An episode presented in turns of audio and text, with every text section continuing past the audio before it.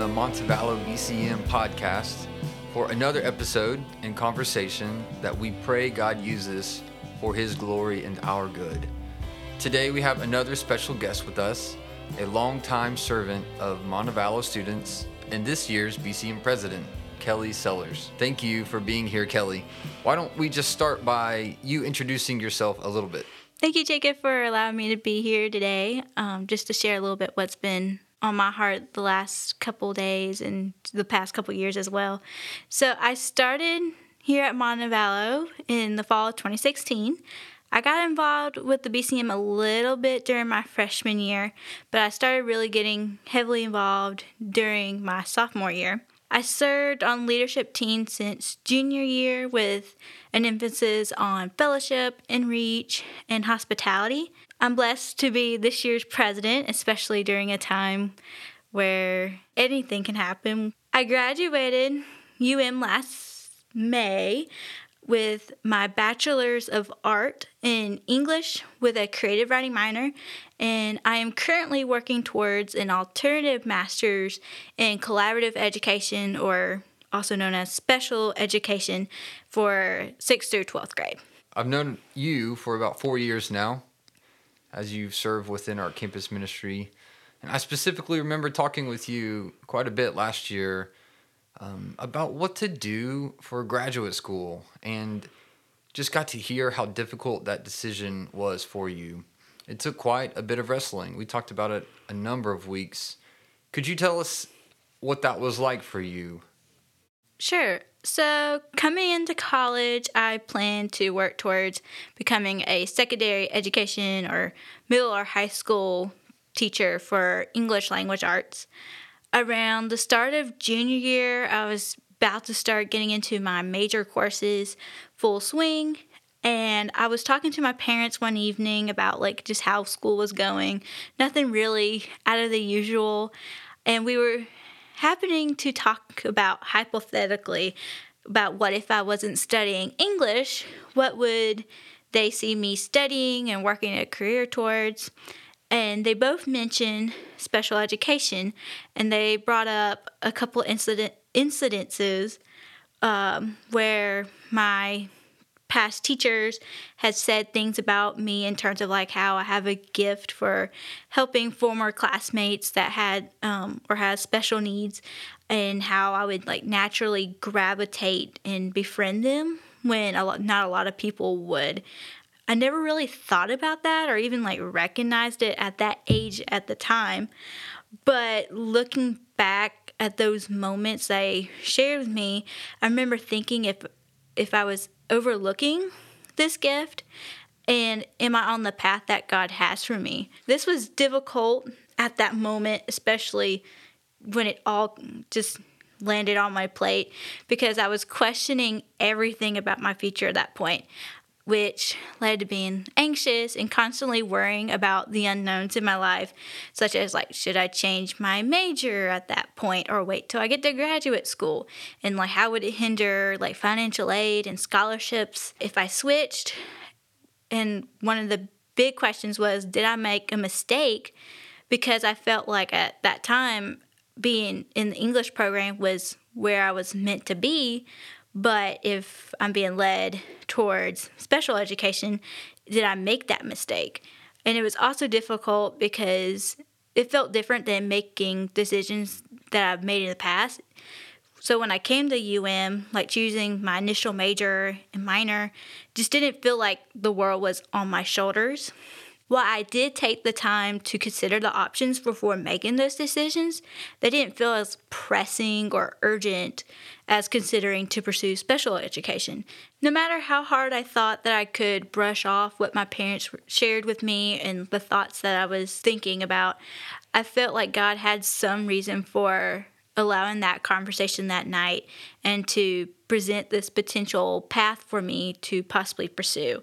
Other difficulties also came when I would like learn new information that would restart my thinking process cuz it was very frustrating when I was thinking I was almost close to making the decision but having to backtrack and reconsider what I learned to make sure I was making a well-informed decision. That can be pretty frustrating. Well, in the end, what was the decision you made? And I know you've already mentioned what you're currently studying, but how exactly did you finally settle on that specific decision? So, during the learning process, I spent time exploring what each path had for me by talking to professors within those fields and the staff at um, McNair a scholars program in terms of like what the degrees, course offerings, the process to get into the grad schools, and what even grad schools were out there that offered these fields and discuss information with them just to get their advice and feedback. Um, I also spent time with the teachers and students with the Falcon Flight Program, which is a program for local students around the University of Montevallo with learning disabilities to give them opportunities to learn essential life skills and job skills for life beyond high school I also talked with one of my former high school principals to gain insights of what the fields were like within a school setting and even got to go observe their special education program last year just before COVID hit. And also spent time with my parents and you, Jacob, and Miss Carla, and also fellow BCM friends to seek spiritual wisdom, prayer, and encouragement. I also spent time with God in terms of prayer, like asking Him to help me understand what He has for me and to show me His timing for what He has in store for me.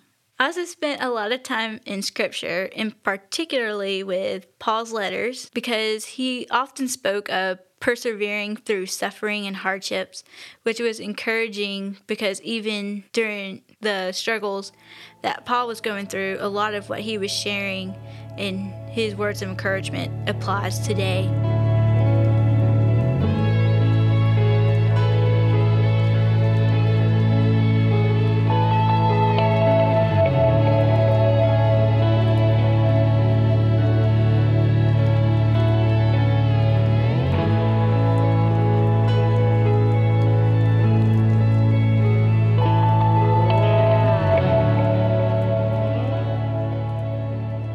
Recall talking with you through a lot of that your study in scripture, your time in prayer, your conversations with friends and family.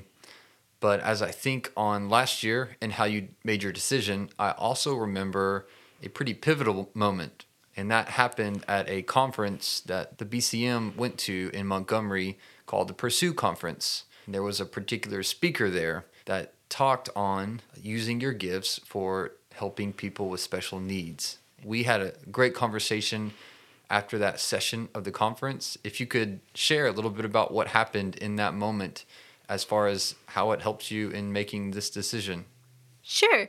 The pivotal moment came during Katherine and Jay Wolf's main session, and if you haven't heard their testimony, it's definitely worth the listen. They were discussing a few different things about being a voice for Christ in the world. But a statement they made that seemed to be projected just to me was oftentimes we overlook the calling God has right in front of us. In that moment, it felt like a light bulb went off or something clicked, but I knew it was more than that. I knew God was leading me towards special education. And during that session, I wrote a little letter declaration in my notebook saying, God, give me the boldness to step out in faith in what you have for me, the clarity in the steps you have for me, the confidence to proclaim what you are doing in my life as I begin this new journey towards special education.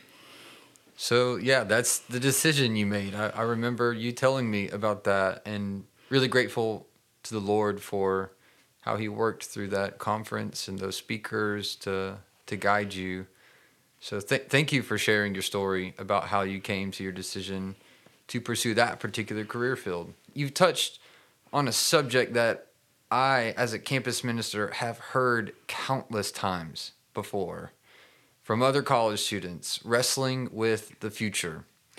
Those questions that everybody's asking where should I go to school? What major should I choose? Graduate school or not? And just go into a career field. And I completely understand why these decisions feel so weighty. In one way or another, they will affect the direction of your life. And so often, students and everyone else making heavy decisions like these virtually paralyze themselves with fear of making a wrong decision. They're afraid of choosing wrongly, which brings up the question what does it mean to choose wrongly? We can only make a wrong decision if we have at least a general idea of the direction in which we'd like our lives to go, how we would like our lives to be. But what do you think most people are afraid of missing out on when considering decisions like these? I think of really three three words that all start with F. It helps me remember them. Fame, fortune, and or fulfillment.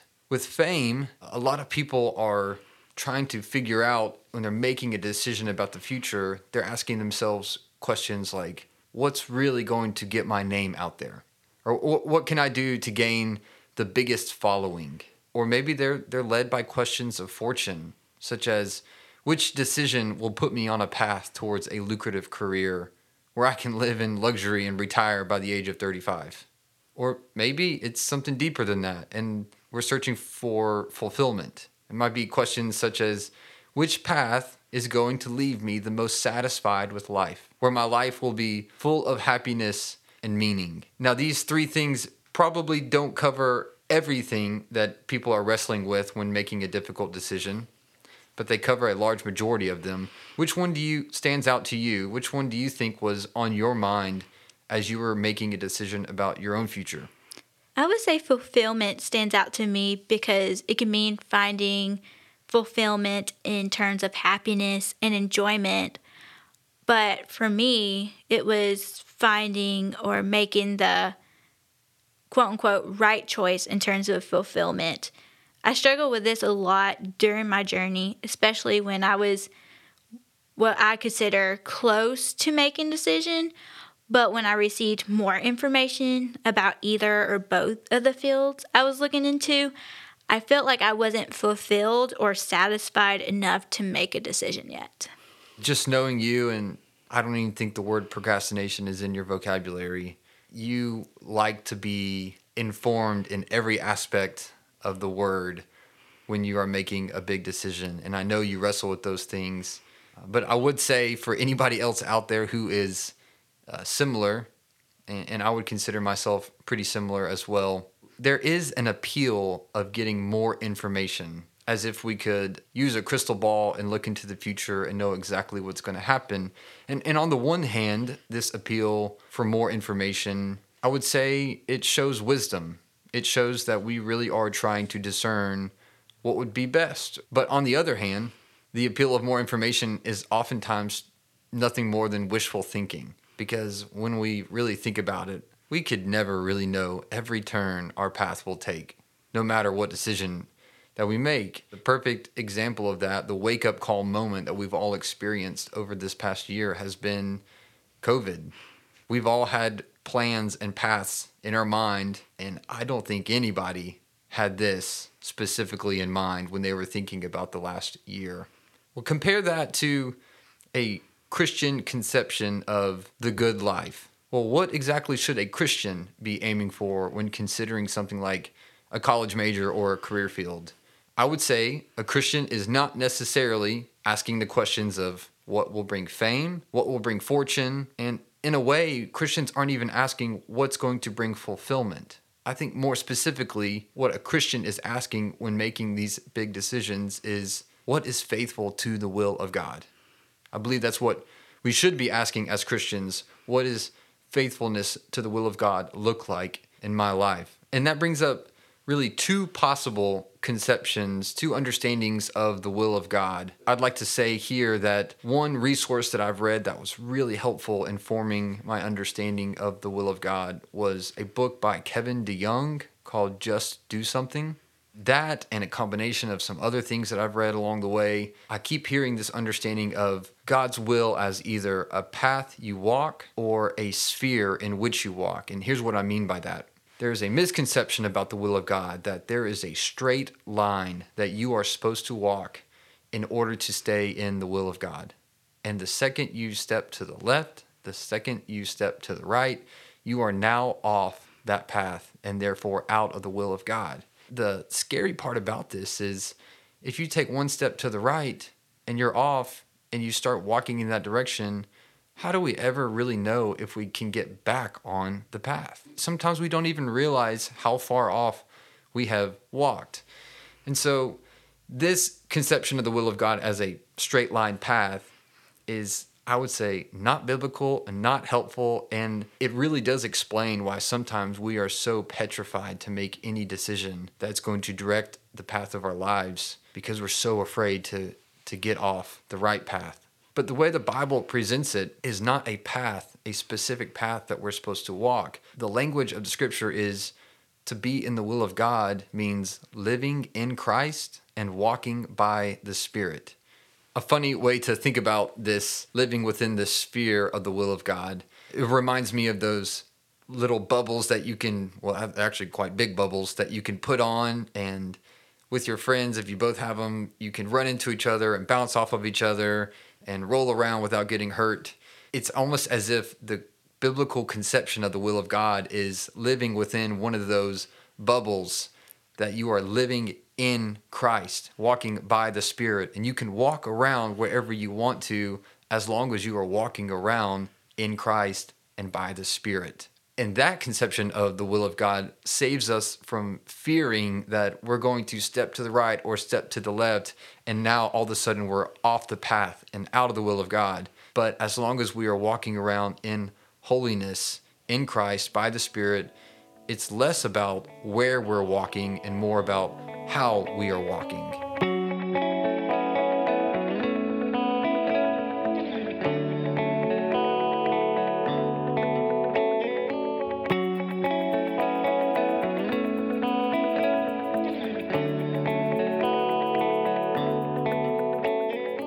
I think it would be helpful just for a second to look at a few different passages of scripture as we consider what the will of God is. And there's there's going to be two main categories for these. The will of God that exists within God in himself and the will of God that exists for us as humans as his people. So two scriptures to help us consider what the will of God is in himself.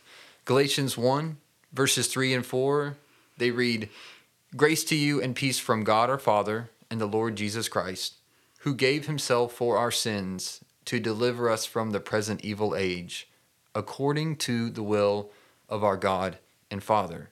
So, here in these two verses, the will of our God and Father is to give his Son, Jesus Christ, to deliver us from the present evil age another really helpful verse is John 6, verse 40, which starts off with, This is the will of my Father, which is really helpful because then you know this is the will of the Father. That everyone who looks on the Son and believes in him should have eternal life, and I will raise him up on the last day. So there it is, plain as day. The will of the Father is for people to look on the Son, believe in Jesus, and have eternal life, and to be raised up with Jesus on the last day. The second category of the will of God was his will for us as his people. A couple of really helpful verses in First Thessalonians, one of them coming in chapter 5, verses 16 to 18. They read, Rejoice always, pray without ceasing, give thanks in all circumstances, for this is the will of God in Christ Jesus for you. Those three things. And then a little bit early in, in chapter 4 and verse 3, for this is the will of God. Again, those statements are so helpful. So let's listen to what he says. Two words your sanctification. The will of God for us is our sanctification. I point these verses out in an effort to combat that misconception of the will of God as this straight and narrow where every step has to be one foot in front of the other alongside this path. When in reality and in the scriptures, the will of God is so much more about how we are walking, not the specific path on which we are walking. Which this brings up a question that I have for you. You are now walking along this path, headed towards this degree and particular career field. Are you 100% certain that it's all going to work out like you have planned? Are you 100% certain that you have now completely discerned and figured out the will of God for your life? What what happens if you have to take another turn? Or what happens if it doesn't work out like you think it will? I know there will be times where the plans I have envisioned will not go as planned, as I've learned through this journey. And I realized that the plan I had coming into college is not the same one I am living now. For instance, during this journey of learning about the different fields, I learned that I could work towards being certified to teach English language arts after at least two years of teaching, uh, just through uh, the praxis and certification by test process that the state has. But who knows? By the time I teach a few years, I may not want to consider English language arts, or I might have some challenges pursuing that option, whether it be like financial or whatever the case may be. When my plans fall through, and despite the discomfort and changes they bring, I know that God has a reason for them, and I will trust Him to guide me through them and give Him the glory. I think that's a, a great answer. And I think it's a great answer because it represents what we see in Scripture when we look in the life of someone like Paul and consider his decision making process. He didn't back down from following God's will just because it may have looked different than what he thought or because he experienced hardship. Those things don't necessarily mean he was out of God's will for his life. I, think about a passage like in the book of Romans, uh, chapter 1, verse specifically verse 10, where Paul is writing to the church at Rome, and he says that he always asks in his prayers that if somehow by God's will, he may now at last succeed in coming to them. He wanted to go visit the church in Rome, but in following God's will, it had not led to that possibility yet. But in his prayers, he's still asking for that to happen. So is he praying against God's will? I would argue no, because for him to go fellowship with other believers, and in this case, believers a lot of whom he had never met. That is actually a sanctified thought. He is in God's will because he desires fellowship with God's people. There's nothing wrong with that. But he's also seeking to discern God's will specifically, and it has not brought him to the point where he could visit the church in Rome. I think that's a great example of wrestling with desiring something that is righteous and holy, but also seeking to discern God's will when it's not exactly clear if that's a possibility. Well, what do you see in that passage, Romans 1, about Paul's ministry and how he made decisions like this? So, based on this passage, what I've noticed is that he's desiring to go to Rome to minister to the people there, but he mentions that he will only go if it's God's will and not his own, because he is where God needs him to be at that time. While Paul's intention is to serve and glorify God, and those are good things, like he said, he knows that going to Rome is not in God's will for him at that point in time. However, he still ministers to them by writing this letter from where he's at. That's a, that's a really good point. His desire is to be with the members of the church at Rome. It doesn't pan out like that and he still does what he can by writing this letter. I think of another example in Paul's life, this one coming from the book of Acts, chapter 16, verses 6 to 10. And I'll, I'll condense it a little bit. But here's Paul going on one of his missionary journeys, seeking to follow the will of God. And it reads this phrase having been forbidden by the Holy Spirit to speak the word in Asia. So here's Paul going around and he tries to go to Asia to speak the word, but the Holy Spirit forbids him. Well, okay, that, that was a little weird, but um, no sweat. Let's just go somewhere else. And then he attempts to go to Bithynia, another region, but the scripture says the Spirit of Jesus did not allow them, them being Paul and the missionaries traveling with. the Spirit of Jesus doesn't allow them. So they have tried to go to Asia. The Holy Spirit forbid them to speak the word. They tried to go to Bithynia, but the Spirit of Jesus does not allow them. Well, what's going on here? Are these Christian missionaries out of the will of God doing something that they're not supposed to be doing? And again, my argument is no, they're they're not out of the will of God because they're walking in Christ and by the Spirit. Things are not working out like they thought they would. Their attempts have been somewhat thwarted as the Spirit and Spirit of Jesus seek to steer them elsewhere. So you have Paul and his companions, and they are seeking to discern exactly where the Lord would have them go next. And then, you know, by the end of this passage in Acts 16, Paul receives a vision, a vision in the night, a man urging him and saying, Come over to Macedonia and help us. And so he finally gets clear direction. But what I love about Paul and what is so helpful for me and for college students making decisions that are, are really heavy and, and they feel burdensome, Paul obviously did not have a clear vision of where he was supposed to go first. He tried Asia, he tried Bithynia, but then he received a vision about Macedonia. But what is Paul doing in the meantime before he gets this clear and very direct vision? He's going around trying to preach the word.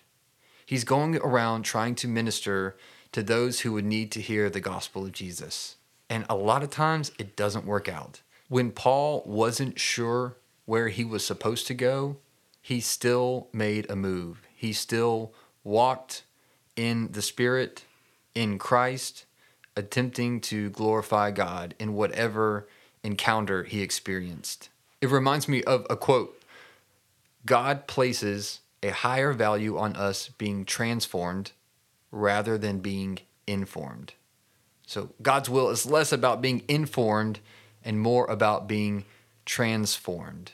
Paul was living a transformed life as he was ministering around as a missionary, even though he probably wished he was a little bit more informed in the moments uh, where he was having rocks thrown at him or being snake bitten or shipwrecked or all these difficulties and trials. If Paul was informed about that, maybe he would have made a different decision. But that's not what it means to live in the will of God. See, we get bogged down in the details of every little step we might take when God is really trying to tell us how to walk rather than where to walk. And if He has a place specifically that He wants you to walk, if He cares that much about where you walk, He'll tell you. He told you that night at the Pursue Conference when you heard Jay and Katherine Wolf. I would say that that was a pretty direct word from the Lord in helping you make your decision. It wasn't every piece of the puzzle, it wasn't all the information that you wanted, but it was more direction and guidance for you. I really like that quote you mentioned, which made me think about this phrase I came across shortly after deciding a path. The quote, find the joy in the journey. Thinking about the last year, I would have more than likely called the experience a hardship, especially when it all started with the worrying and anxiety of like the unknowns, like we talked about. But as time continued on towards the end, and for now on, I call this time of life a journey. Like you mentioned, I remember times where I was bogged down with all that was going on around me and in my mind. But God's joy and hope is a stronghold I cling to, especially then because He allowed me to learn so much about the fields and myself as an individual, as well as grow in my faith. And I even had fun when getting to interact with the students I got to meet through my observations. So there was a lot of joy that came out of this experience. Well, I have really enjoyed hearing your story. Thank you for sharing it. And I pray that everybody listening has benefited from it and our discussion about these biblical passages. Um, this discussion will not answer every decision that we have to make. We'll still have to wrestle in trying to discern what the best option would be for whatever decision we're making. But I pray that it can give you confidence that you are in the will of God. Well, how can I say that? Uh, what if I am out of the will of God? Well, we know we're out of the will of God if we are living in sin. And apart from that, if we're living in pursuing holiness and righteousness and our sanctification, we can be assured that we are in the will of God.